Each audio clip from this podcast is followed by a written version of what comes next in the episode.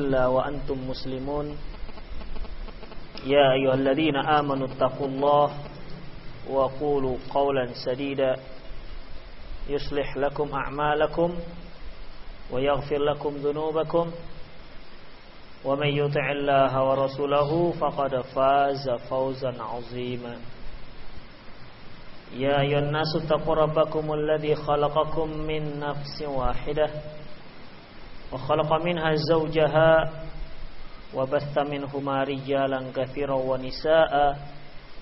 واتقوا الله الذي تساءلون به والأرحام إن الله كان عليكم رقيبا. أما بعد نستقل الحديث كتاب الله وخير الهدي هدي محمد صلى الله عليه وسلم وشر الأمور محدثاتها وكل محدثة بدعة wa kulla bid'atin dhalalah wa kulla dhalalatin finnar. Ikhwafiddin azinallahu wa iyyakum. Insyaallah mulai dari hari ini kita akan membahas kitab yang saya yakin antum pernah mendengarnya yaitu kitab Maus Al-Manahi Syar'iyyah. Mausu'ah Al-Manahi Syar'iyyah. Pernah dengar? Mausu'ah Manahi Syar'iyyah.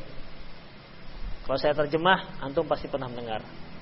Ensiklopedia larangan. Nah, baru pernah kan? Para khafidin azallahu iyyakum. Uh, kita akan mulai dari jilid yang kedua. Kitab Mausu'ah ini ada terdiri dari tiga jilid dan kita akan mulai dari jilid yang kedua. Mengapa? Karena jilid yang pertama pernah dipelajari yaitu di di mana? Di Masjid Muslimin. Namun tidak sampai tuntas, masih tergantung. Oleh karena itu kita lanjutkan saja pada jilid yang kedua dan kembali saya ulangi nama kitab yaitu Mausu'atul Al-Manahi Asy-Syar'iyyah fi Sahih Sunnah An-Nabawiyah. Kalau diartikan secara terlit, ensiklopedi ensiklopedi larangan syar'i menurut sunnah Nabi yang sahih yang ditulis oleh Abu Usamah Salim bin Id Al-Hilali hafizahullah yaitu Syekh Salim yang masyhur dengan Syekh Salim salah seorang dari murid Syekh Albani rahimahullah Para khafidin azallahu iyyakum Jilid yang kedua dimulai dari kitab ke-15 yaitu Kitabul Janaiz. Kitab jenazah. Karena kitab ini berkaitan dengan hal-hal yang dilarang. Ensiklopedi larangan berarti yang dibahas adalah yang dilarang saja. Jadi ketika penulis menulis kitab Kitabul Janais, kitab jenazah, beliau tidak membahas kaifiat penyelenggaraan jenazah atau hal-hal yang berkaitan dengan jenazah. Tapi yang beliau singgung di sini adalah khusus hal-hal yang dilarang berkaitan dengan jenazah. Dan di sini para ikhwafidin azza wa iyyakum uh, Syekh Salim bin Al-Hilali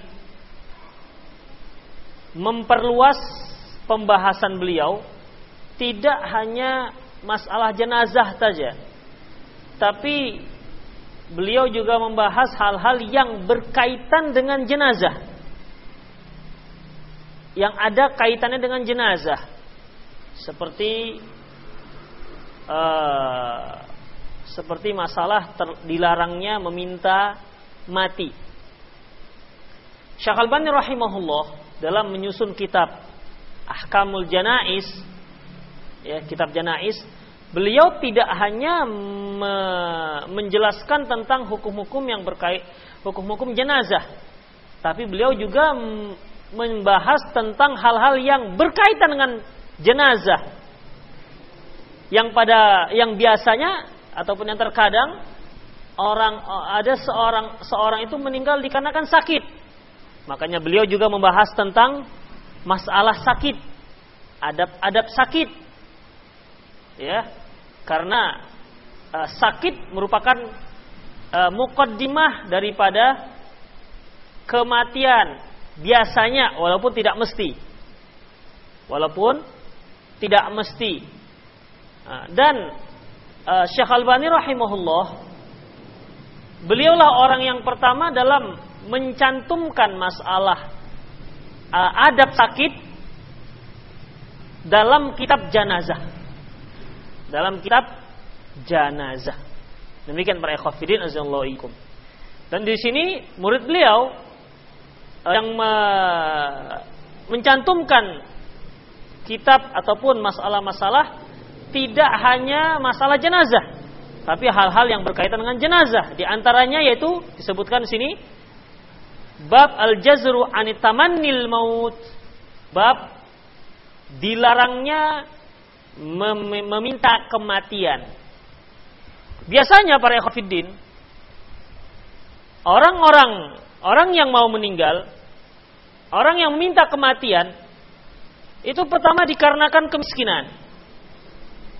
Tidak sanggup lagi dia menahan musibah, sabar terhadap musibah, maka dia pun ingin minta mati. Atau dikarenakan sakit yang sudah menahun ataupun sakit yang sudah sangat kronis di mana dia merasa tidak sanggup lagi untuk menahannya, maka dia akhirnya pun minta mati. Oleh karena itu, ya, di sini dikatakan larangan minta mati Sebenarnya para ikhwafidin meminta mati itu kan tidak ada kaitan dengan kitab jazah. Tetapi karena di sini ada mukaddimahnya juga ada sedikit banyaknya berkaitan dengan kematian yaitu meminta mati maka dibahaslah di sini. Bab al-jazru anit tamanni, bab al-jazri anit tamannil maut, bab larangan meminta kematian. Dalam bab ini beliau uh, menitik beratkan tentang dilarangnya seorang minta mati. Dilarang seorang minta mati. Hadis yang diriwayatkan oleh Imam Bukhari Muslim dari Qais bin Abi Hazim. Dakhalna ala Khabbab na'uduh wa qad iktawa kiyat. Kami mengunjungi mengunjungi Khabbab. Mengunjungi Khabbab menjenguk Khabbab. Kalau sudah menjenguk berarti Khabbab sedang sedang sakit. Kalau mengunjungi ya, mengunjungi belum tentu sakit. Kata-kata na'uduhu itu berkaitan dengan menjenguk dan biasanya menjenguk berkaitan dengan orang sakit. Dan dia telah berobat dengan melakukan kei sebanyak tujuh kali. Kei itu adalah salah satu cara pengobatan pada zaman dahulu, yaitu dengan memanaskan besi dan dilengketkan ke badan atau ke tempat yang sakit sampai melepuh. Jadi dibakar api, e, dibakar e, besi kemudian dilengketkan. Dan itu dilakukan sebanyak tujuh kali dilakukan terhadap khabab. Namun Rasulullah SAW telah melarang pengobatan seperti ini. Allah alam mungkin waktu itu e, waktu khabab melakukannya belum uh, belum belum ada larangan dari Rasulullah atau mungkin beliau belum mengetahui larangan tersebut. Faqala lantas dia berkata, "Inna ashabana alladhi salafu madu walam yang walam tungkisuhu dun dunya." Sungguhnya sahabat-sahabat kami yang telah meninggal terlebih dahulu, dunia ini tidak mengurangi pahala mereka. Wa inna asabna ma la najid lahu maudian illa turab. Sementara apa yang kita dapati sekarang ya, tidak kita dapati apa yang kita dapati sekarang kita tidak dapati kecuali hanya tempat untuk hanya tidak tempat kecuali hanya di tanah saja. Artinya tidak begitu berarti. Walau walau Nabi sallam nahana an nad'u bil maut la da'autu bihi. Seandainya Nabi tidak melarang kami agar tidak berdoa untuk kematian, niscaya aku sudah minta agar dipercepat matinya. Sudah minta kematian. Dikarenakan kondisi kondisinya kondisi yang sudah yang menurut Khabab waktu itu sudah parah. Tidak sebagaimana yang dia rasakan pada zaman sahabat. Ya. Tidak dia rasakan seperti zaman para sahabat. Dia lihat orang-orang sudah sangat cenderung kepada dunia. Makanya seandainya bolehlah ya seandainya bolehlah aku bolehlah minta mati, maka aku sudah lebih dahulu minta mati. Ikut dengan teman-teman sahabat-sahabatku dahulu. Demikian para ikhwatiddin. Kemudian hadis yang diriwayatkan oleh Imam Bukhari dari Anas bin Malik, qala dia berkata qala Rasulullah Rasulullah SAW bersabda, La yataman, la yatamannayanna ahadukumul maut liyudirra nazala bihi fa in kana la budda fatamanniyan mutamanniyan falyaqul Allahumma ahini ma kanatil hayatu khairun li wa tawaffani in kanatil wafatu khairun li Janganlah salah seorang kalian minta mati dikarenakan sakit yang telah menimpanya, yang sedang menimpanya. Jangan. Kalaupun memang dia ingin juga menginginkannya, maka hendaklah dia ucapkan, Ya Allah, hidupkanlah aku apabila kehidupan itu lebih baik bagiku dan wafatkan aku jika wafat itu lebih baik untukku. Mengapa demikian para ekofidin? Karena bisa jadi kalau Allah Subhanahu wa taala memberi dia panjang umur, lantas dengan panjang umur itu dia dia apa namanya dia isi umur tersebut dengan perbuatan-perbuatan kebaikan tentu itu akan lebih baik baginya.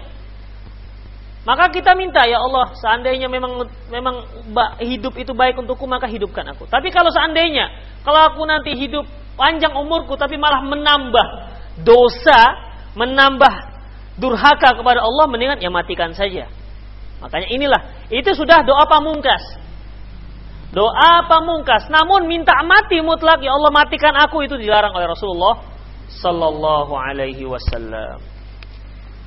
Kemudian para ikhwafiddin azallahu wa iyyakum dalam hadis yang lain dari Abi Hurairah radhiyallahu anhu sami'tu Rasulullah sallallahu yaqul aku pernah mendengar Rasulullah bersabda la yatamannayannal la yatamannaya la yatamannayanna ahadukumul maut Janganlah salah seorang kalian menginginkan kematian.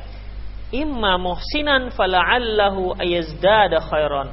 Karena kalau seandainya ya umurnya masih tersisa, lantas dia adalah seorang yang baik, maka akan bertambah kebaikannya. Wa imma musian fala'allahu yasta'tib. Kalau seandainya dia orang yang buruk, mungkin sisa usianya itu bisa dia manfaatkan untuk bertaubat. Jadi panjang umur itu, ya, uh, adanya sisa umur kita itu, kesempatan untuk hidup itu merupakan nikmat bagi kita, merupakan nikmat bagi kita.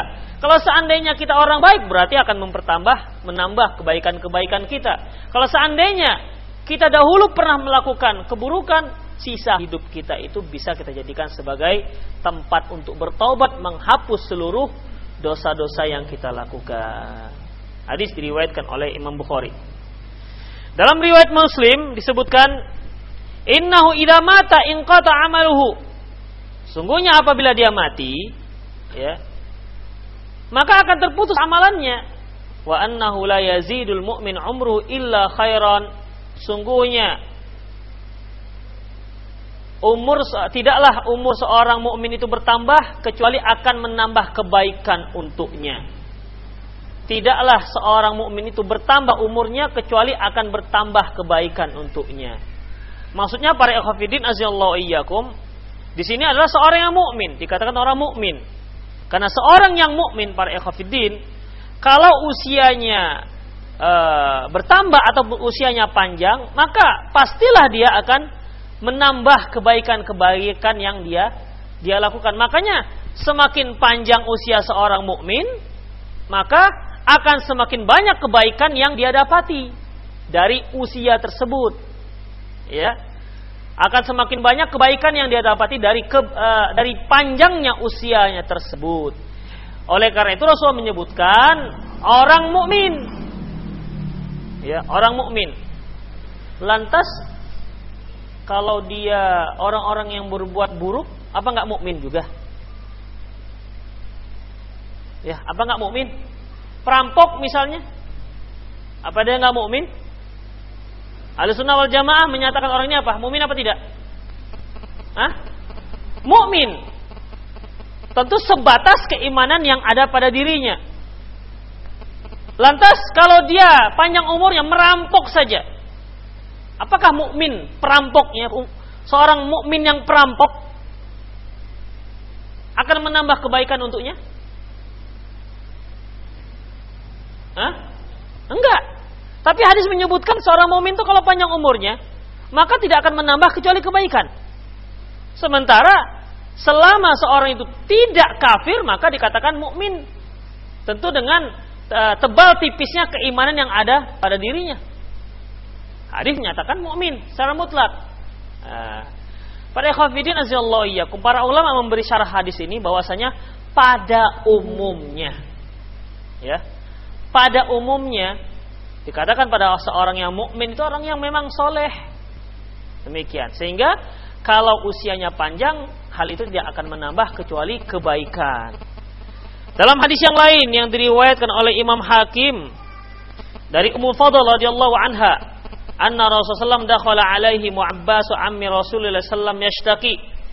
Rasulullah sallallahu alaihi wasallam mengunjungi mereka dan waktu itu Abbas paman Rasulullah sedang mengeluh kesakitan.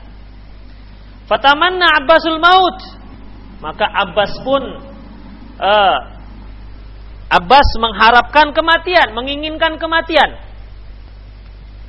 Abbas mengharapkan kematian. Lantas faqala lahu Rasulullah sallallahu alaihi wasallam. Rasulullah sallallahu alaihi wasallam berkata kepadanya, "Ya am, wahai paman, la tatamannal maut, jangan kamu minta mati." Jangan kamu minta mati. Di sini sekali lagi disebutkan dengan kata la. La itu la nahi. Kemudian nun taukid taqilah. La tatamanna. Tatamanna. Itu nun taukid. Jangan sekali-sekali kamu minta mati. Fa in kunta muhsinan fa in tuakhkhar tazdada ihsanan ila ihsanika khairul lak. Seandainya kamu itu seorang yang baik, kemudian uh, usiamu diakhirkan, diperpanjang, masih ada sisa usiamu, maka hal itu akan menambah kebaikan yang telah kamu lakukan. Fa'in kunta musian apabila kamu memang seorang yang buruk, seorang yang jahat, fa'antu akhar tasta fatasta'tib min isa'atika khairul lak. Lantas usiamu masih diberi kamu diberi diberi kesempatan hidup. Lantas engkau bertobat dari keburukan yang kamu lakukan, maka itu baik bagimu. Fala tatamannal maut, maka jangan sekali-sekali engkau minta mati. Para khafidin azallahu min fikhil bab. Fikih bab. Satu, tahrimut tamannil maut wa talbu qabla ayyan bihi.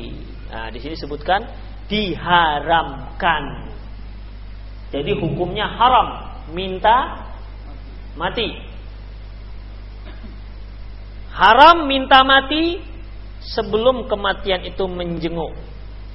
Li'anna ziyadatul umur fit taqwallah fiha ziyadah fil hasanat karena bertambahnya umur dalam bertakwa kepada Allah berarti akan menambah kebaikan. Lantas bagaimana dengan orang yang jihad fisabilillah? Di bawah kilatan pedang lehernya.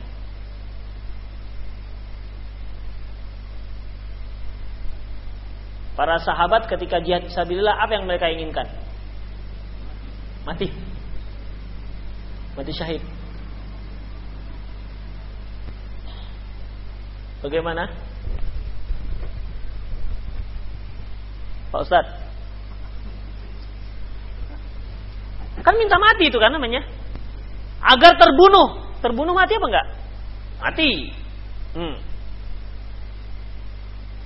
Gimana? Hah?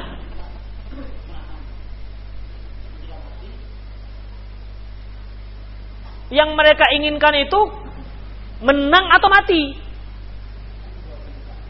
Hah? Kalau takut mati nggak mereka? Mereka menginginkan syahid apa enggak? Berdoa nggak para sahabat minta syahid, mati syahid?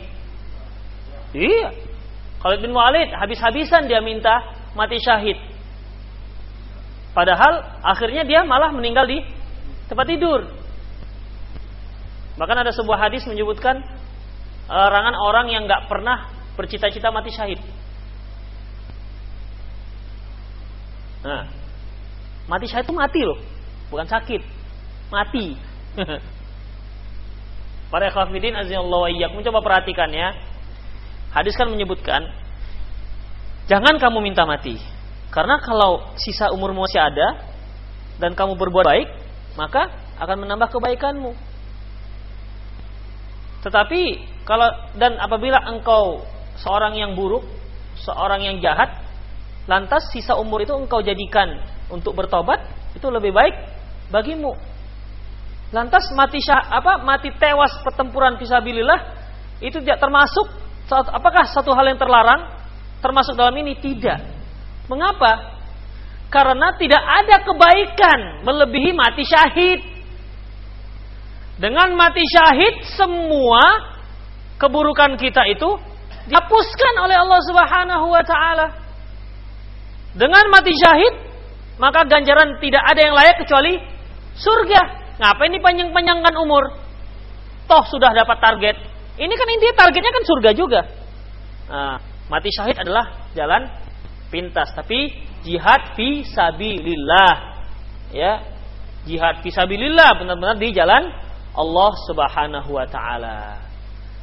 Jadi para ikhwafidin bercita-cita untuk mati syahid fi sabilillah ya. Kalau sudah mati syahid pasti fi sabilillah lah.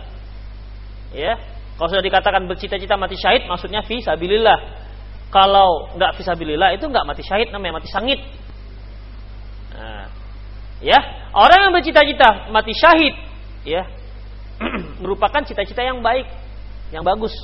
Tapi memang benar-benar berada di eh, dengan tata cara yang telah ditetapkan oleh syariat Allah Subhanahu wa taala. Kalau enggak dia enggak jadi syahid dia, jadi sangit dia. Kemudian Idza khasyal 'abdul wuku' fil fitnah, apabila seorang hamba khawatir sekali dengan fitnah yang ada di lingkungannya seperti Khabab. Pada zaman Khabab dulu pada zaman sahabat dan aku salah seorang di antara mereka, aku lihat e, masyarakat itu tenang semata-mata tidak hanya mengikuti dunia mereka. Makanya Khabab dulu kan nggak seperti ini. Dunia itu tidak mengurangi pahala mereka. Tapi sekarang segala sesuatunya berkaitan dengan dunia. Itu pada zaman Khabab yang masih hidup. Radhiyallahu anhu. Sekarang udah berapa jauh ya. Dulu saja Khabab saking melihatnya, menurut dia waktu itu itu sudah apa namanya sangat jauh berbeda dengan para sahabat dahulu. Kalau seperti inilah inginlah aku mati, begitu. Ingin sekali aku mati. Karena khawatir dengan kondisi masyarakat yang semakin buruk. Itu pada zaman, pada zaman Khabab. Kalau kita sekarang gimana itu? Ya, kalau kita sekarang. Nah, demikian para ikhwatiddin azallahu iyyakum. Apabila seorang hamba khawatir sekali dengan fitnah. Misalnya dia hidup di Medan, di mana-mana fitnah, di mana-mana banyak maksiat. Waduh, inginlah rasanya aku mati sajalah kalau begini. Gak sanggup dia melawan arus derasnya fitnah. Harus deras deras arusnya maksiat yang ada di lingkungannya. Fayajuzu lau ayyakul ma warada fil hadisi Anas bin ma Anas radhiyallahu anhu. Maka dia boleh maka dia boleh juga mengucapkan hadis yang disebutkan tadi. Apa itu hadisnya? Allahumma ahyini in kanatil hayatu khairun li Watawaffini watawaffani in kanal wafatu khairun li. Kalau atau pakai bahasa Indonesia aja. Ya Allah hidupkan aku, tambah umurku atau hidupkan aku apabila memang kehidupan itu baik untukku. Dan wafatkan saja aku, matikan saja aku jika memang mati itu lebih baik bagiku. Nah, demikian. Ya. Bagi yang lajang-lajang takut fitnah, baca aja doa ini. Mana tahu dia meninggal besok. Karena karena berarti kalau dia tambah umurnya bertambah maksiat kan begitu. Karena fitnah. Doa ini enggak? Enggak, enggak ikut doa ini. Yang ketiga kirahatu kirahiyatu tamannil maut la ta'ni kirahiyatu liqa'illahi. Di dibencinya meminta kematian bukan berarti membenci pertemuan dengan Allah. Nah, ya. Dibencinya, tidak dibolehkannya kita minta kematian bukan berarti kamu nggak minta nggak mau minta kematian berarti kamu nggak mau bertemu dengan Allah. Para khafidin tidak demikian maknanya. Kita kan mau bertemu dengan Allah bagaimana? Kan kita harus tengok kondisi kita. Ini sudah berbuat syirik, kemudian uh, berbuat durhaka kepada Allah, berbuat maksiat, banyak hal-hal yang haram yang telah dia lakukan, berani jumpa dengan Allah? Tentu kan tidak. Makanya kita ingin berjumpa dengan Allah tapi dengan sebaik-baik keadaan. Bukan asal jumpa saja ya nggak ditekanlah kalau jumpa dengan penuh maksiat dengan kesyirikan. Nah, demikian, ya. Kemudian, jadi tidak menginginkan kematian bukan berarti kita benci dengan bertemu dengan Allah. Kita ingin sekali bertemu dengan Allah, tapi kita ingin bertemu dengan Allah dengan keadaan yang yang sangat bagus. Ya bin salim dengan hati yang salim yang lurus.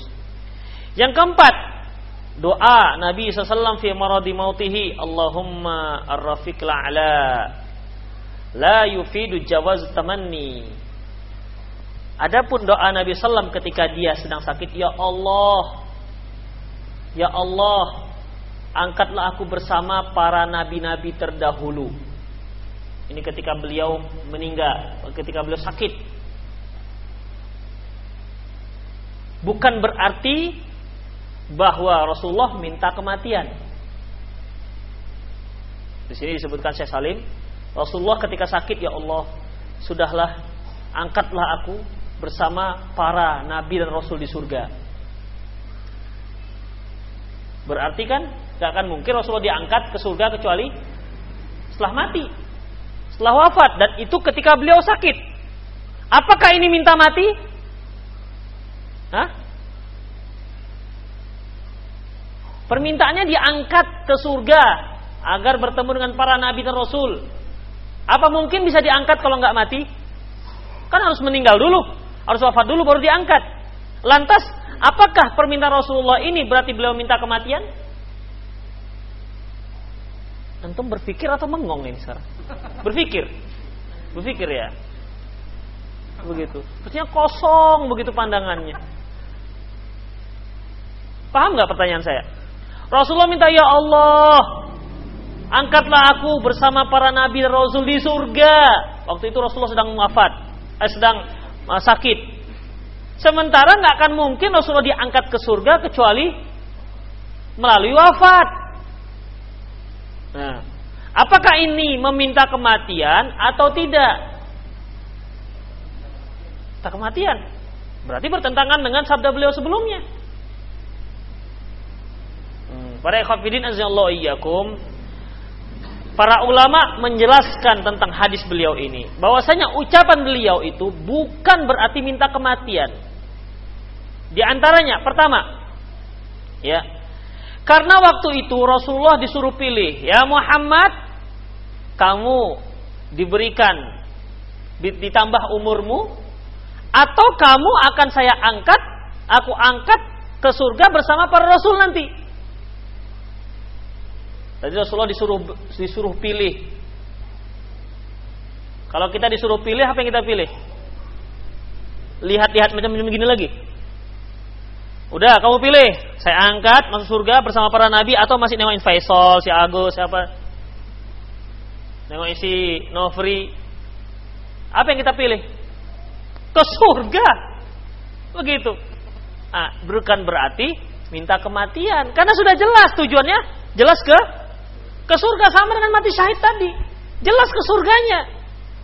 Nah, ya kalau sudah jelas ke surganya, kalau bisa segera saja. Kan begitu. Tapi bagi kita-kita yang nggak jelas ini gimana?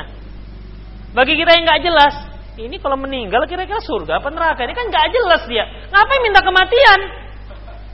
Kalau masih ada sisa usia, sisa usia kita, kita usahakan untuk memperbanyak kebaikan. Kalau ternyata kita telah menumpuk sejuta dosa, bisa dengan sisa usia kita itu kita hapuskan. Kan begitu?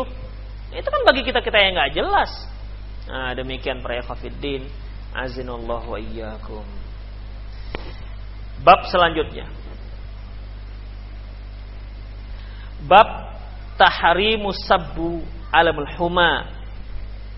Bab diharamkannya mencela panas. Panas badan. Dicela mencela demam. Nggak boleh ya antum demam tiga, tiga hari empat hari. Oh, ini kurang ajar demam ini sudah. Orang mau masih mau kerja ini dapur sudah. Ah, nggak boleh. Demam di celah-celah.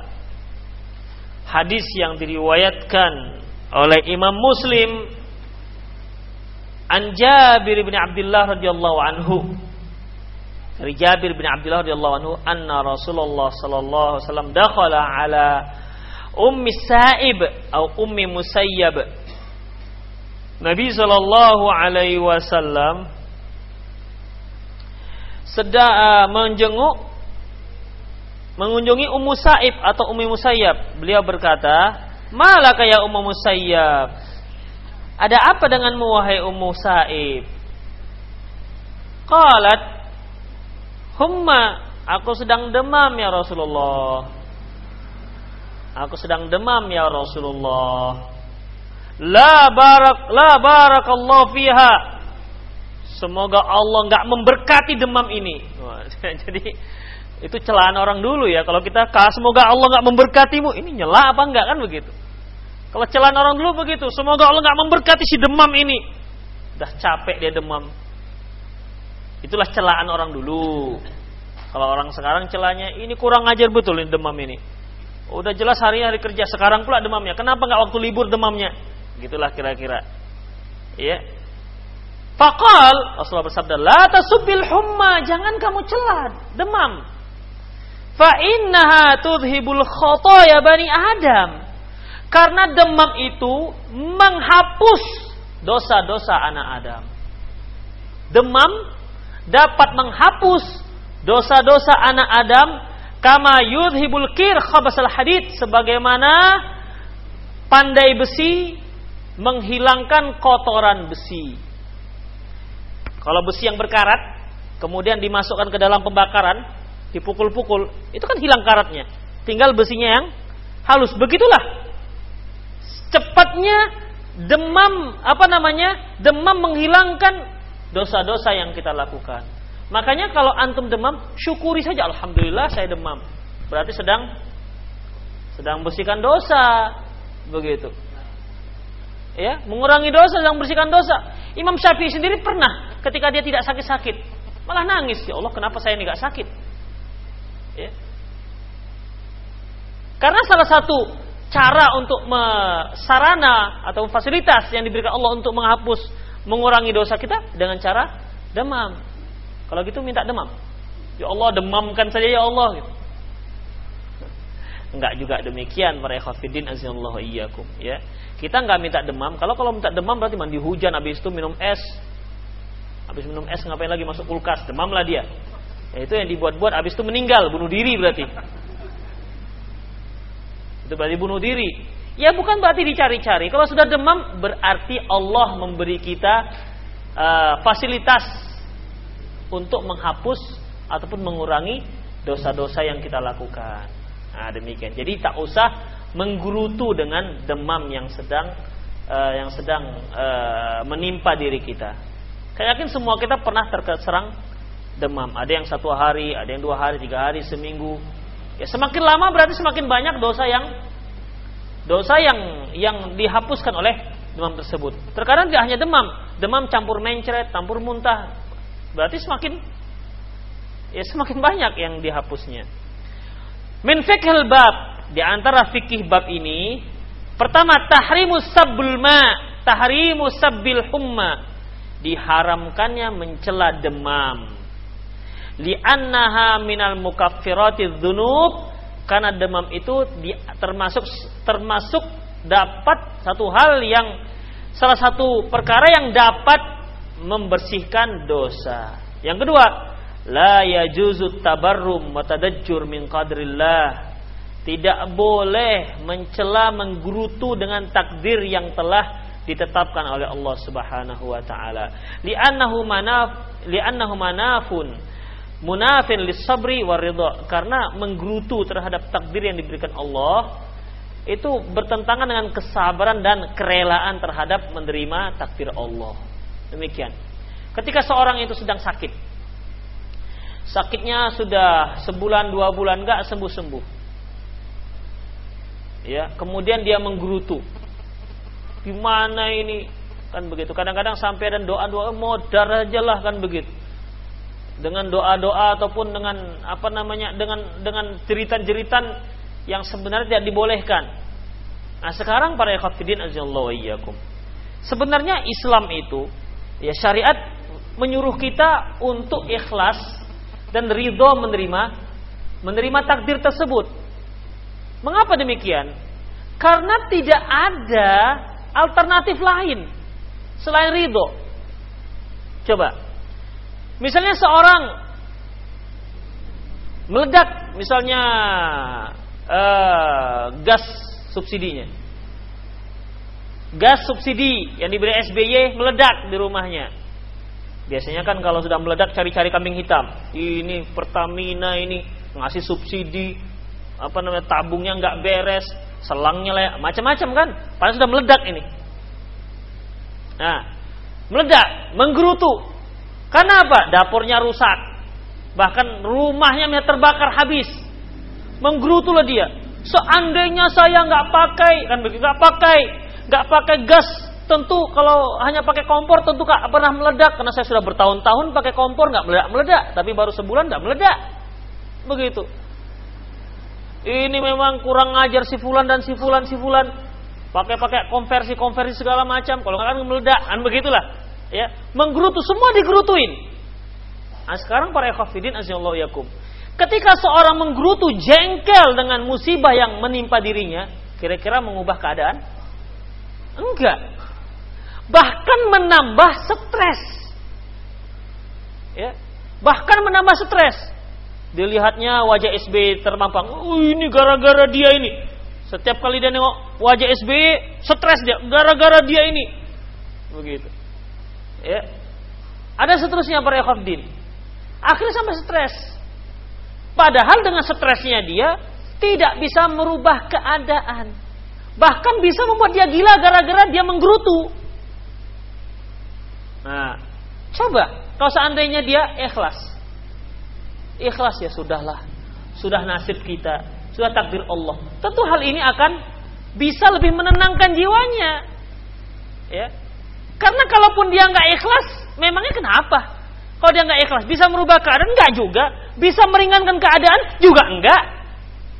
Yang bisa merubah keadaan itu hanya keikhlasan dan kerelaan terhadap takdir. Nggak bisa enggak. Nggak ada yang terbaik selain itu. Nggak ada alternatif lain selain itu. Kalau pilih alternatif lain, pasti akan membuat diri kita semakin parah. Stres, habis stres kemudian uh, tertekan jiwa, akhirnya bisa gila.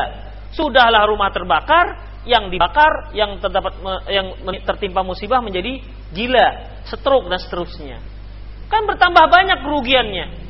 Sudahlah rugi harta, rugi jiwa, rugi akal rugi pikiran, akhirnya semakin ada yang nggak sampai stres tapi semakin kurus, seandainya lah, seandainya, seandainya.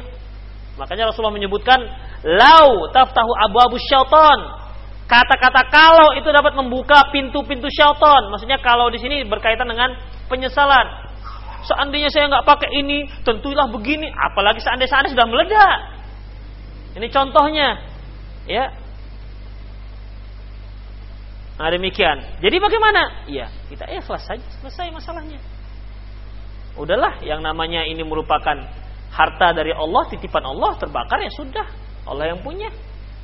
Jadi harta yang habis jangan sampai membuat daging yang ada di badan juga menjadi habis. Apalagi sampai akalnya dia habis, dah gila. Berapa banyak kerugian sudah yang dia dapati. Nah, demikian mereka khafidin. Makanya tidak boleh menggerutu. Orang yang sakit kemudian dia menggerutu, saya yakin gak akan dia akan sulit mendapat kesembuhan. Ya. Orang yang sakit menggerutu sulit sembuhnya. Para khafidin azallahu iyakum, terkadang kita ke tempat rumah sakit ya. Itu di dokter pakai apa? Teleskop apa namanya? Apa? Osiloskop, bukan? Stetoskop begitu. Kadang-kadang chat chat itu terkadang hanya sekedar apa namanya? Sugesti saja kan nggak tahu apa. Kan begitu. ya. Kan begitu, para khafidin azallahu iyyakum. Kadang-kadang coba orang-orang kampung begitu kan sakit dia. Padahal sakitnya itu minum obat saya sudah bisa sembuh, tapi dia minta nggak disuntik dok. Ah begitu.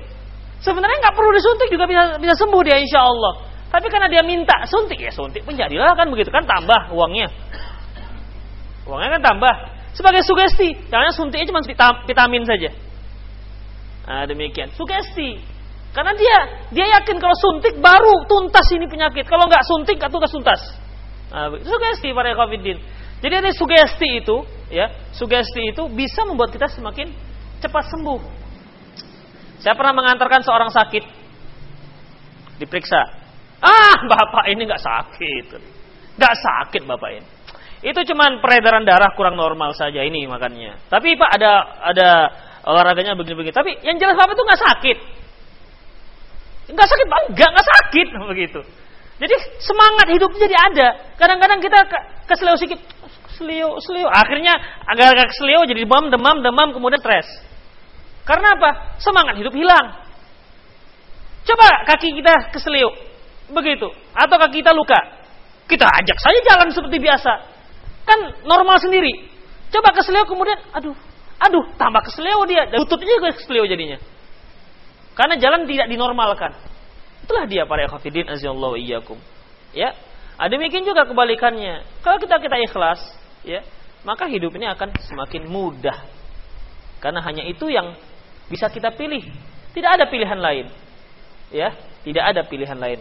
Karena kalau kita pilih yang lain juga tidak akan merubah keadaan. Sama seperti apa namanya? Ketika seorang udah kenal dakwah salaf, dia berada di lingkungan yang tidak kenal dengan manhaj. Lingkungannya banyak melakukan kesyirikan, kebidahan. Dia seandainya kawan-kawan salafi ini berada di satu tempat kaplingan, semuanya salafi kan enak. Begitu.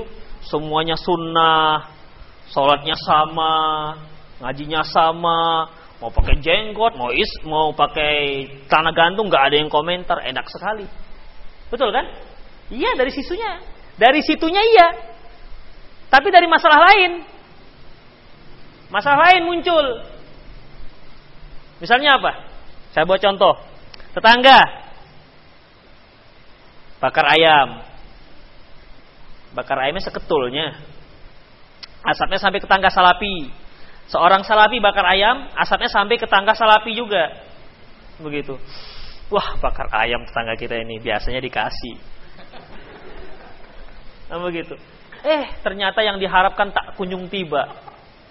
Apa itu salapi juga? Padahal Rasul mengatakan, La yu'minu ahadukum hatta yuhibba akhi ma nafsi. Tidak beriman salah seorang kalian hingga dia mencintai saudaranya sampai dia seperti dia mencintai diri sendiri. Sudah jelas bakar ayam nggak nggak ada kiriman kemari. Salapi apa itu? Nah, itu dia jadinya. Masalahnya lain lagi para ekofidin. Lain lagi masalahnya. Bukan lagi masalah sunnah. Masing-masing udah pakai dalil. Kenapa? Gara-gara nggak sampai ayam ke, ke rumahnya. Demikian. Masalahnya banyak lagi. Makanya antum berada di tengah masyarakat yang seperti itu, berada di tengah masyarakat yang sama saja.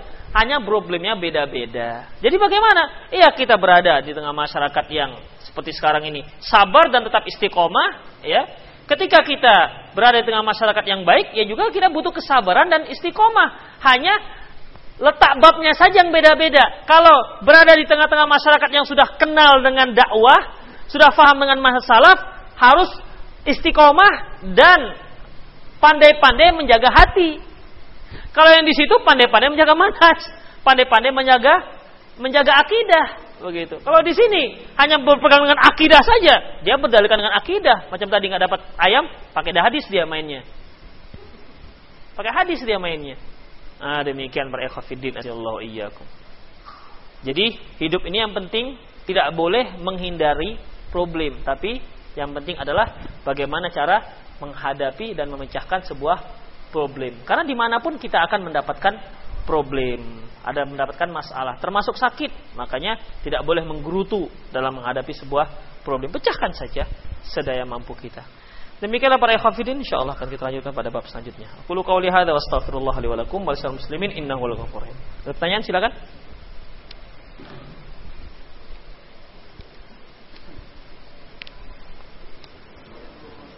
Ya. Ah.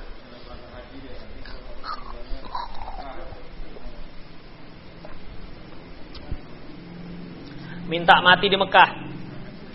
Ya. Tidak ada tidak ada fadilah mati di Mekah lebih baik dibandingkan di Medan. Abu Jahal di mana matinya?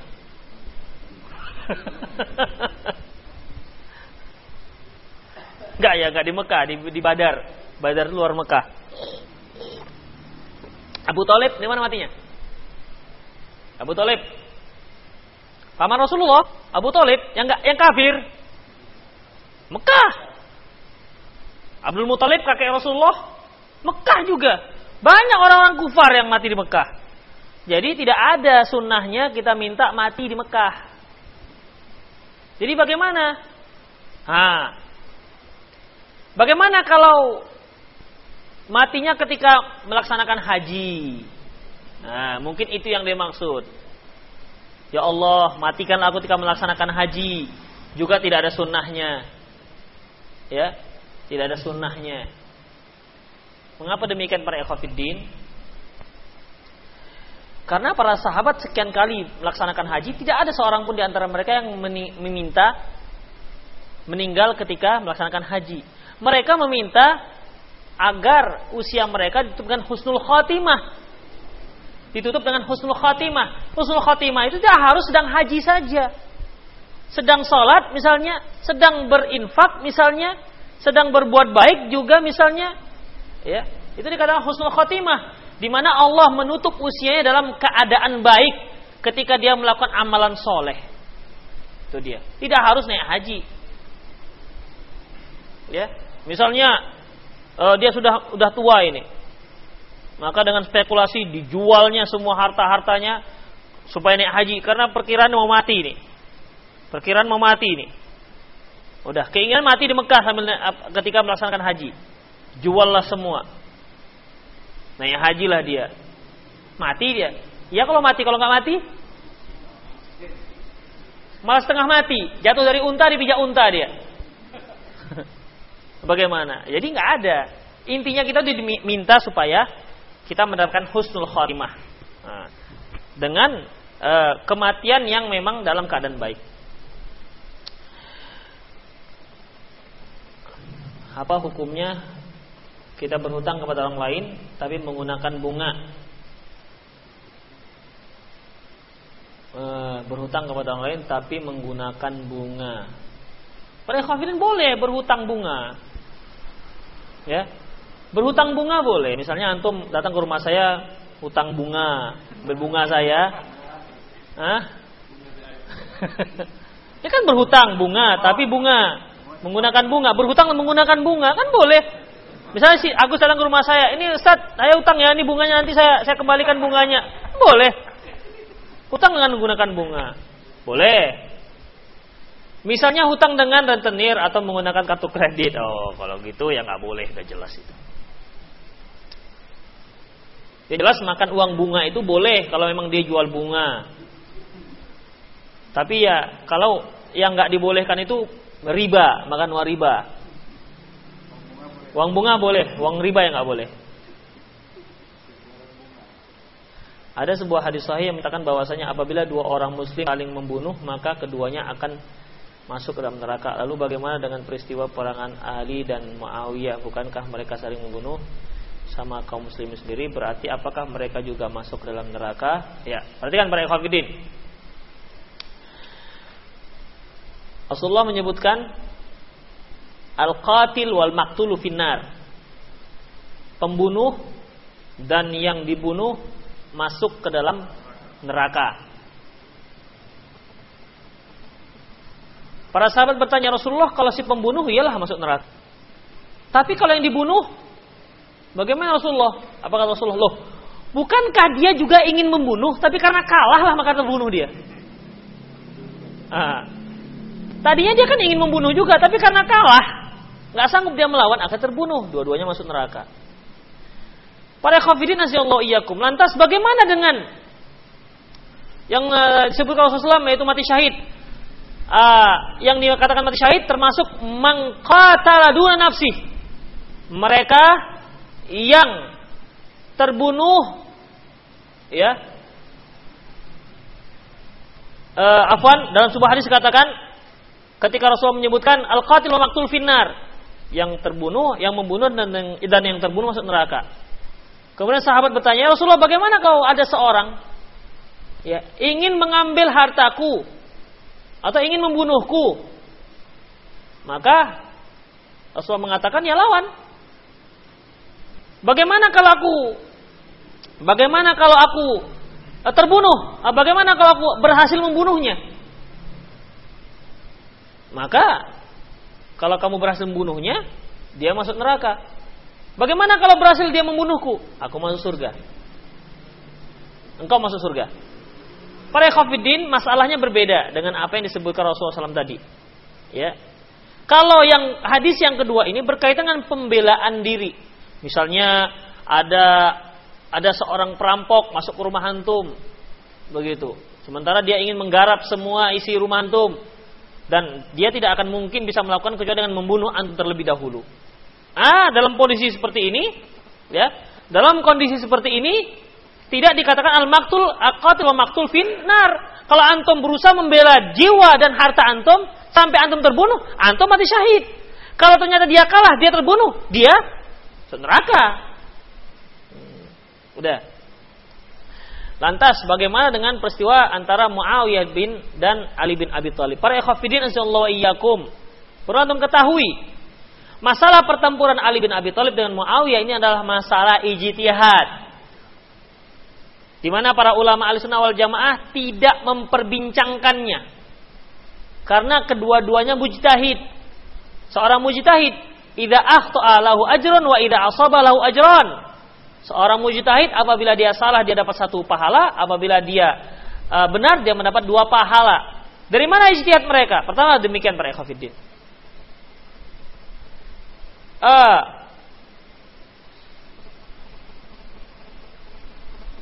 peristiwa ini berkaitan dengan dimulai dari terbunuhnya Utsman bin Affan. Berkaitan dengan terbunuhnya Utsman bin Affan. Utsman bin Affan yaitu uh, dalam Bani Umayyah ya. Waktu terbunuhnya Utsman bin Affan maka diangkatlah Ali bin Abi Thalib sebagai khalifah.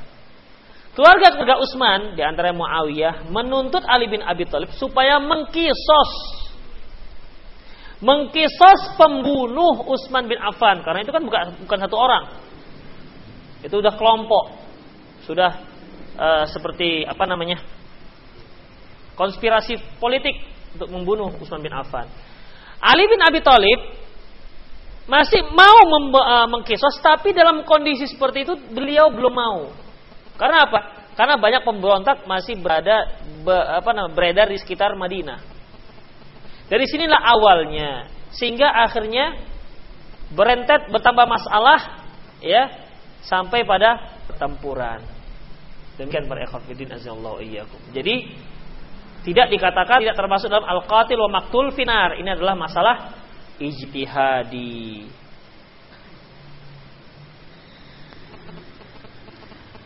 Ada fatwa Imam Albani yang menyuruh pergi jihad ke Afghanistan untuk membantu mereka. Apakah pendapat Ustaz? Imam Ibn Utsaimin juga membantu jihad para mujtahidin Moro dan Chechnya. yang terkenal membantu seluruh muslimin. Ya, jadi menurut saya dibolehkan pergi ke Afghanistan untuk ikut berjihad berdasarkan fatwa tersebut.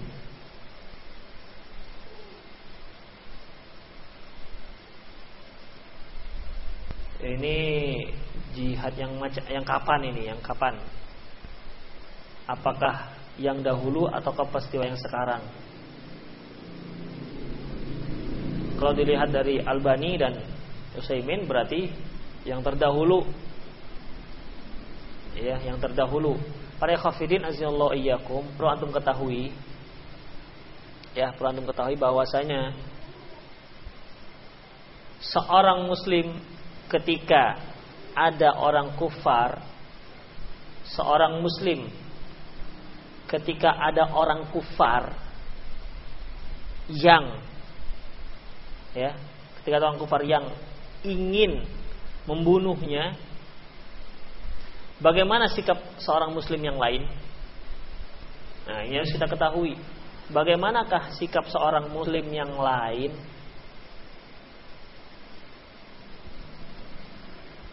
Contohnya,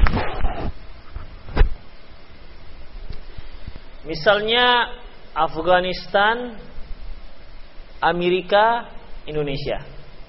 Tekan ya? Afghanistan, Amerika, Indonesia. Orang Amerika ekspansi ke Afghanistan.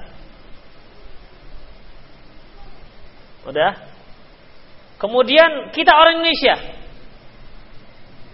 Orang Indonesia sama-sama muslim dengan orang Afgan. Bagaimana sikap kita? Sementara orang Indonesia punya perjanjian dengan orang Amerika. Perjanjian damai kan? Bagaimana? Dalam kitab Jihad Wadwabituhu yang ditulis oleh Syekh Abdul Salam yang kemarin kita daurah di Malang. Dalam kondisi seperti ini, para khafidin azallahu iyyakum, beliau menyebutkan tentang kisah yaitu kisah mungkin atau masih ingat di mana ketika Rasulullah berdamai dengan orang orang musyrik Mekah. Apabila ada orang muslim ke Mekah, maka nggak dipulangkan, ya kan? Apabila ada orang orang Mekah ke Madinah, maka dipulangkan. Anda masih ingat? Iya. Salah seorang sahabat berhasil lari dari Mekah. Berhasil lari dari Mekah. Kemudian ke mana dia perginya? Ke ke Madinah, minta perlindungan Rasulullah SAW. Lantas orang Mekah menuntut Rasulullah untuk mengembalikan karena apa? Karena perjanjiannya apa? Kalau ada penduduk Mekah lari ke Madinah maka dipulangkan. Sahabat tadi yang saya lupa namanya datang kepada Rasulullah. Apa sikap Rasulullah waktu itu? Kalau antum tahu sejarahnya. Hah? Apa yang dilakukan Rasulullah? Hah? Mengembalikan. Ya? Dikembalikan Rasulullah. Bukankah dia tadi muslim? Muslim. Dia itu muslim para ikhwatiddin. Ya. Dia itu muslim. Lantas datang orang Mekah Orang musyrik Mekah menangkap Muslim yang tadi minta perlindungan pada Rasulullah SAW. Akhirnya ditangkaplah Muslim ini. Di tengah jalan, ketika yang menangkap dia ada dua orang ini, lengah berhasil dia bunuh keduanya. Berhasil dia bunuh keduanya. Kemudian sahabat tadi ke mana larinya? Ke, ke, ke Madinah. Akan di akan ditangkap oleh orang Mekah. Akhirnya dia pergi ke pesisir. Dari situlah dia ya, dari situ dia mulai memerangi orang-orang kabilah-kabilah Mekah yang lewat. Apakah Rasulullah apa komentar Rasulullah terhadap mereka? So diam saja. Artinya, kalau itu yang mereka lakukan itu antara mereka dan Mekah. Antara sahabat tadi Karena setelah sahabat tadi ada beberapa uh, orang orang-orang muslim yang lari dari Mekah tidak ke Madinah. Kenapa? Kalau ke Madinah pasti akan dipulangkan. Dia mereka membentuk satu kelompok dan satu pasukan. Rasul tidak komentar. Tidak mengatakan, oh kan pulang. Enggak. Karena perjanjiannya kalau sampai ke Madinah dipulangkan. Ini kan nggak ke Madinah.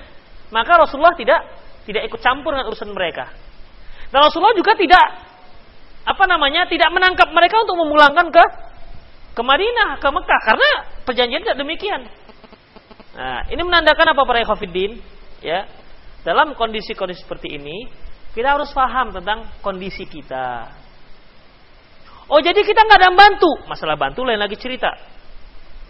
Karena jihad itu, ya, membantu jihad tidak harus dengan badan. Banyak hal yang bisa kita buat yang tidak menyalahi perjanjian. Nah, demikian. Seperti yang dilakukan oleh banyak kaum muslimin ketika Gaza dibombardir oleh oleh Israel.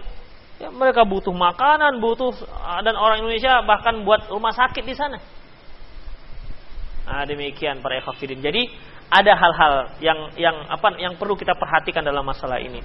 Dan ternyata itu semua terjawab dalam sejarah perjalanan Rasulullah Sallallahu Alaihi Wasallam. Nah demikian. Bagaimana pendapat Ustadz bahwasanya Syekh Albani membid'ahkan berkunjung pada hari raya Idul Fitri, pada hari raya berkunjung. Para khafidin ini kan sebenarnya sering saya singgung bahwasanya Syekh Albani mengapa membid'ahkan?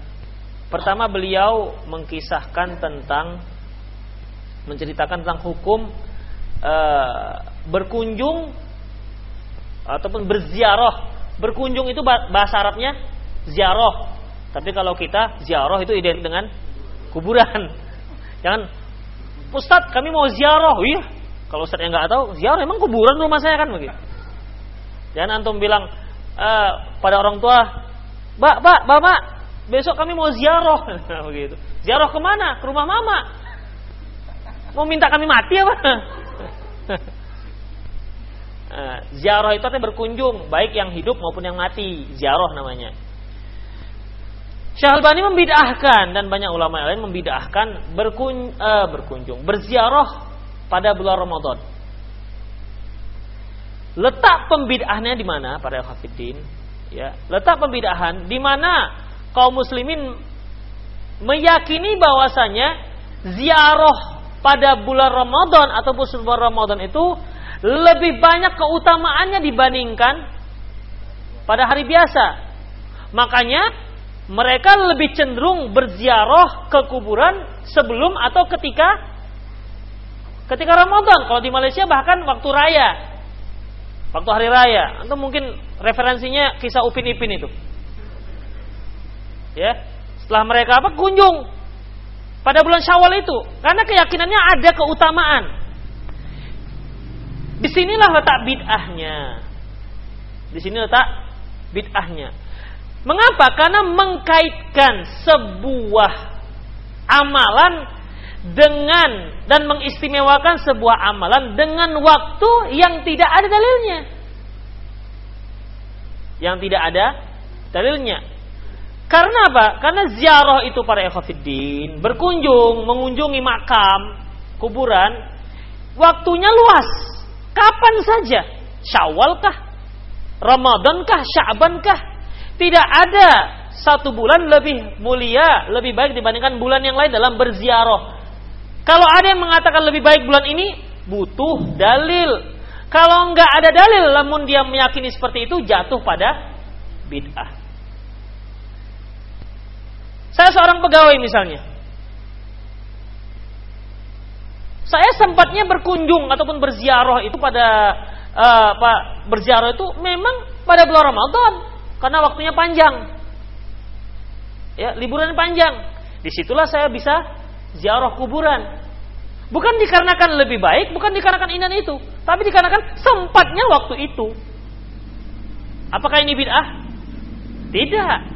Niat orang sama-sama ziarah, sama-sama melakukan ziarah pada bulan Ramadan. Namun yang satu tidak bid'ah, yang satu bid'ah karena niatnya lebih istimewa. Di sinilah Syalbani kemudian menggariskan, menarik permasalahan ini dengan demikian juga berkunjung pada Idul Fitri. Ya. Para khafidin, kapan disunahkan kita berkunjung? Di mana Abu Hurairah menyebutkan dalam sebuah hadis, "Zur hubban tazidu hubban." Uh, uh, kunjungi teman kamu, ya, maka akan menambah kecintaannya. Maka akan menambah kecintaan. Nah, kapan waktunya? Kapan disunahkan kita mengunjungi teman? Hah? Kapan saja? Iya. Hah? Itu itu menjenguk namanya. Itu sudah kul muslim alal muslim. Hak seorang muslim terhadap muslim itu sudah wajib. Kapan kita disunahkan? Kapan kita disunahkan untuk mengunjungi kawan? Atau kapan waktu? Apakah ada waktu yang dibolehkan, ada waktu yang tidak dibolehkan atau bagaimana? Bebas ya? Enggak bebas lah. Dia lagi tidur, tengah malam jam satu antum berkunjung, assalamualaikum, assalamualaikum ngapain? Berkunjung, rindu anda dengan antum. Udahlah besok saja pegang tuh rindu kan begitu. Makan tuh rindu. Nah, tentu ada adab-adabnya, ya, adab-adabnya. Ya ketika dia memang siap untuk untuk menerima tamu. Ah sekarang kalau kita meyakini bahwasanya disunahkan untuk berkunjung maaf-maafan pada Idul Fitri, apa hukumnya? Butuh dalil. Jangan bidah dulu, butuh dalil. Butuh dalil. Kalau tidak ada dalil, dengan artian begini. E, misalnya seorang suami pernah buat kesalahan pada istri. Demikian sebaliknya. Mau minta maaf, nanti aja lah di raya. Begitu. raya nanti baru kita maaf-maafan. Nunggu raya dia maaf-maafan. Ya. Ini bisa jatuh pada bid'ah. Karena meminta maaf itu jangan tunggu raya. Tidak ada hubungan raya dengan minta maaf. Ya. Demikian juga berkunjung. Nanti ajalah raya.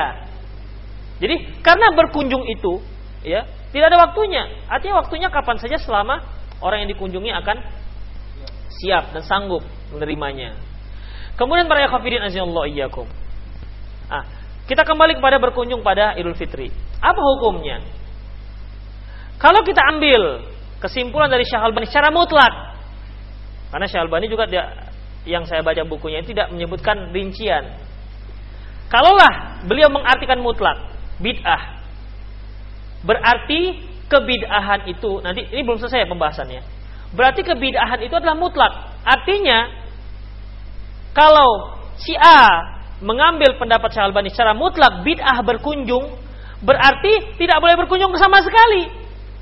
Jangan kalau berkunjung ke rumah ikhwan bid'ah, berkunjung ke rumah orang tua enggak itu namanya tiba di mato dipiciang kan tiba di baru dikampihkan namanya itu yang seenaknya saja jangan juga berkunjung kepada orang tua ketika orang tua nanya li kenapa nggak nggak datang ke rumah mama raya? Bid'ah mak begitu harus. Ya. Harus begitu karena berkunjungnya dikatakan bid'ah mutlak. Dan jangan coba-coba sediakan kue di rumah. Mengapa? Karena ketika yang lain, waktu-waktu yang lain, gak ada kue kan? Berarti penyediaan kue ta'awanu alal ismi wal udwan. Yaitu bersih tolong-tolongan untuk perbuatan dosa dan permusuhan. Begitu datang loh, mana kuenya? Bid'ah kok. Antum datang bid'ah bilang. Nah, karena apa para ekhafiddin? Itu sebuah konsekuensi. Kenapa ketika hari raya kita kata bid'ah tapi kita sediakan juga sirup, sediakan juga kue, sediakan juga tape, sediakan juga biskuit. Padahal pada kunjungan-kunjungan yang lain nggak pernah kita sediakan. Berarti kan ada kesiapan kita untuk menerima kunjungan-kunjungan bid'ah. Kan begitu? Nah, itu konsekuensi bagi kalau dibid'ahkan. Kalau memang diartikan uh, fatwa Syalbani itu secara mutlak. Hmm. Namun para hafidin azallahu iyyakum Masalah ini rinci, sebagaimana rincinya tadi masalah uh, masalah berziarah. Ya. Kalau seorang itu dia melakukan kunjungan Idul Fitri dikarenakan budaya. Dikarenakan budaya. Budaya pertama, dia melihat kaum muslimin itu lebih siap dia menerima tamu pada Idul Fitri dibandingkan yang lainnya. Terbukti dibuat kue dan seterusnya. Karena ketika kita sudah menerima tamu berarti si tamu itu punya hak untuk di, dimuliakan. Ya, punya hak untuk di, dimuliakan. Demikian. Tapi jangan pakai niat bahwasanya berkunjung bertamu pada Idul Fitri itu disunahkan atau lebih baik dibandingkan pada bulan-bulan yang lain. Jangan, karena kalau sudah ada seperti itu, itu bisa jatuh pada bid'ah. Sama seperti ber, uh, berziarah tadi. Sama seperti ziarah tadi. Demikian. Demikian juga maaf-maafan pada Idul Fitri. Ya, maaf lahir dan batin, maaf lahir dan batin ketika Idul Fitri. Jadi kalau minta maaf tunggu hari raya, itu bisa jatuh pada bid'ah. Tapi karena kalau memang nggak pernah jumpa, dia punya kesalahan, jumpanya pada hari raya, minta maaf dia. Nggak bid'ah harinya. Nah, demikian. Hah? Oh, kalau yang makanya biasanya uh, yang namanya manusia mana tahu ada salah, kesalahan disengaja maupun tidak disengaja. Kan gitu. Macam antum punya punya salah walaupun nggak sengaja kan begitu. Kan kadang-kadang manusia itu merasa nggak ada salah kok minta maaf kan begitu. Nah, demikian. Indonesia itu kan lebih lebih halus dia, minta maaf yang disengaja maupun yang tidak disengaja.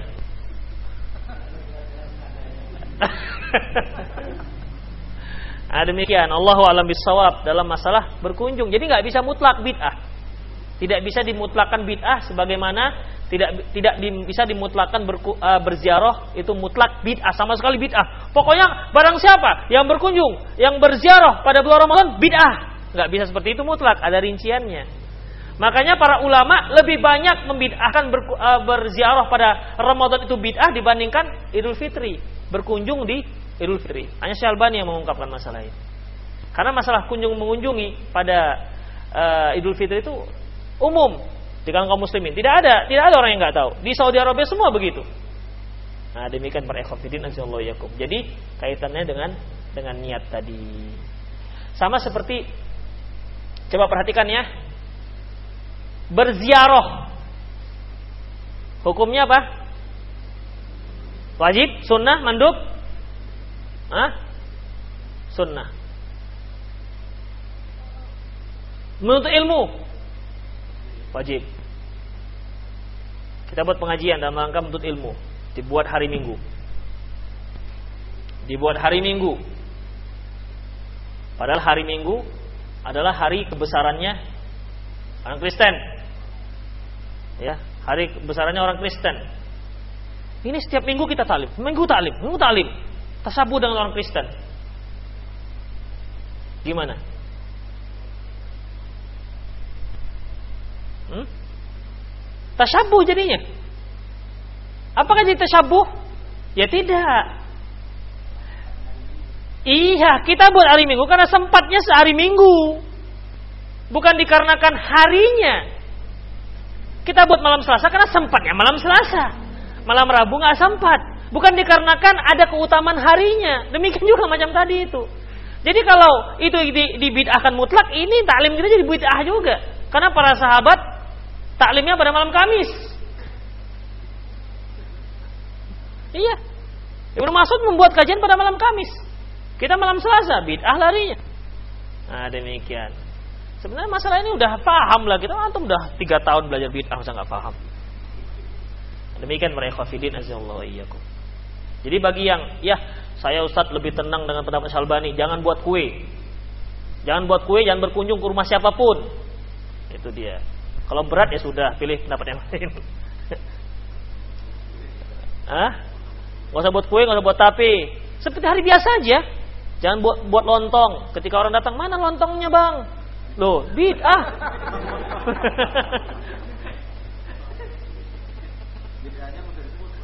Hah?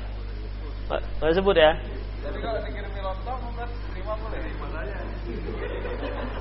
Ubah dulu yakinnya, keyakinannya. Ubah dulu keyakinannya. Ah, nggak jadi bid'ah, ada lontong kok. Kalau masih bid'ah nih lontong bid'ah namanya. Ustaz, apakah jika kita memilih sholat salah satu di antara dua pilihan, apakah pilihan yang kita pilih itu sebuah qadarullah? Ya. Apakah pilihan kita itu sebuah qadarullah?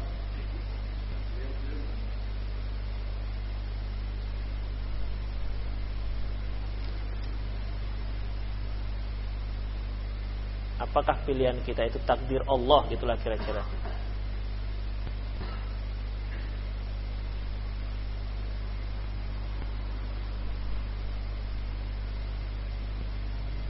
pilihan kita itu ya takdir Allah. Takdir Allah pilihan itu. Misalnya seorang mau mencuri apa tidak?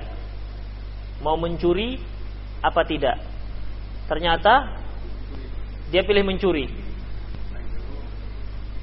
Apakah itu takdir Allah? Iya. Itu sudah ketetapan Allah. Lantas mengapa dia dimasukkan dalam neraka gara-gara mencuri? Hah? Mengapa? Iya, bukankah ya bukankah ketika dia pilih itu ada apa namanya ada ilmu pengetahuan dia dan seterusnya. Kemudian kemudian ketika dia melakukan kemaksiatan, dia juga nggak bisa menjadikan itu sebagai dalil ini takdirnya Allah. Ya tidak bisa jadikan sebagai dalil takdirnya Allah. Saya mencuri itu kan sudah takdir Allah. Nanti kamu akan dikatakan juga kamu masuk neraka juga sudah takdir Allah mau?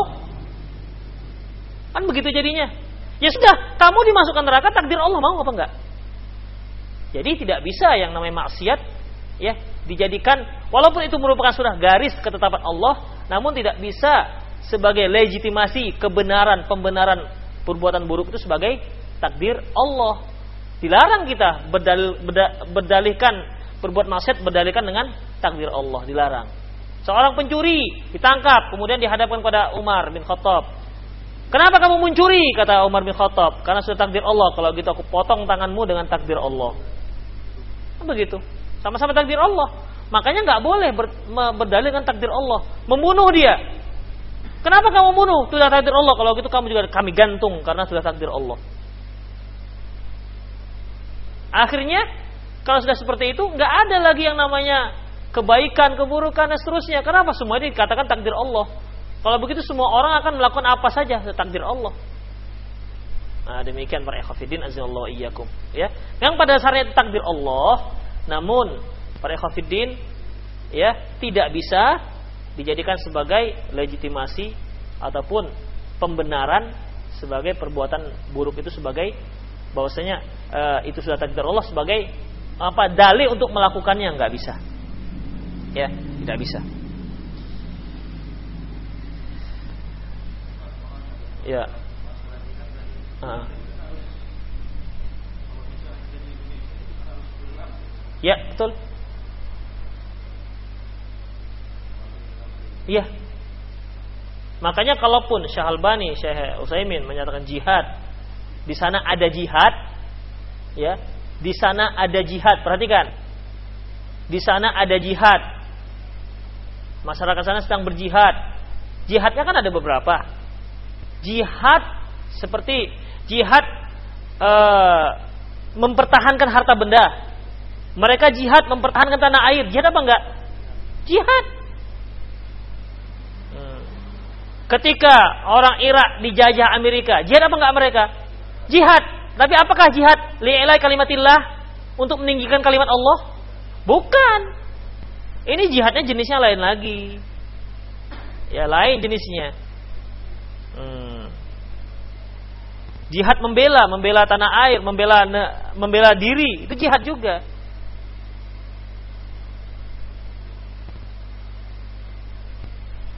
Jadi ketika seorang ulama mengatakan di sana jihad, Lantas kita, oh jihad berarti kita ke sana? Belum, ada syarat yang lain. Ada syarat-syarat yang lain. Bolehkah kita mengucapkan selamat ulang tahun kepada teman kita? Apakah alasannya jika dilarang? Gak usah, ngapain selamat ulang tahun itu tersabu dengan orang kafir. Ya. Ulang tahun, ulang tahun, ulang ulang bulan, ulang minggu, ulang hari. Isi ulang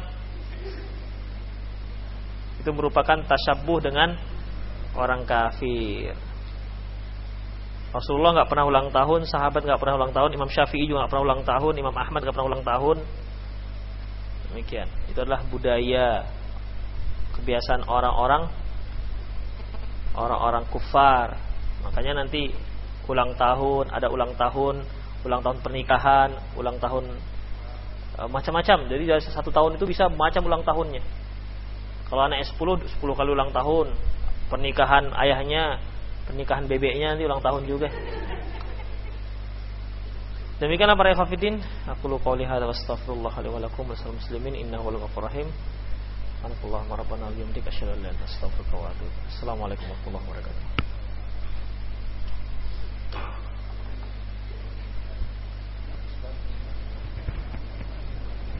Ini kasih dengan ikhwan mana?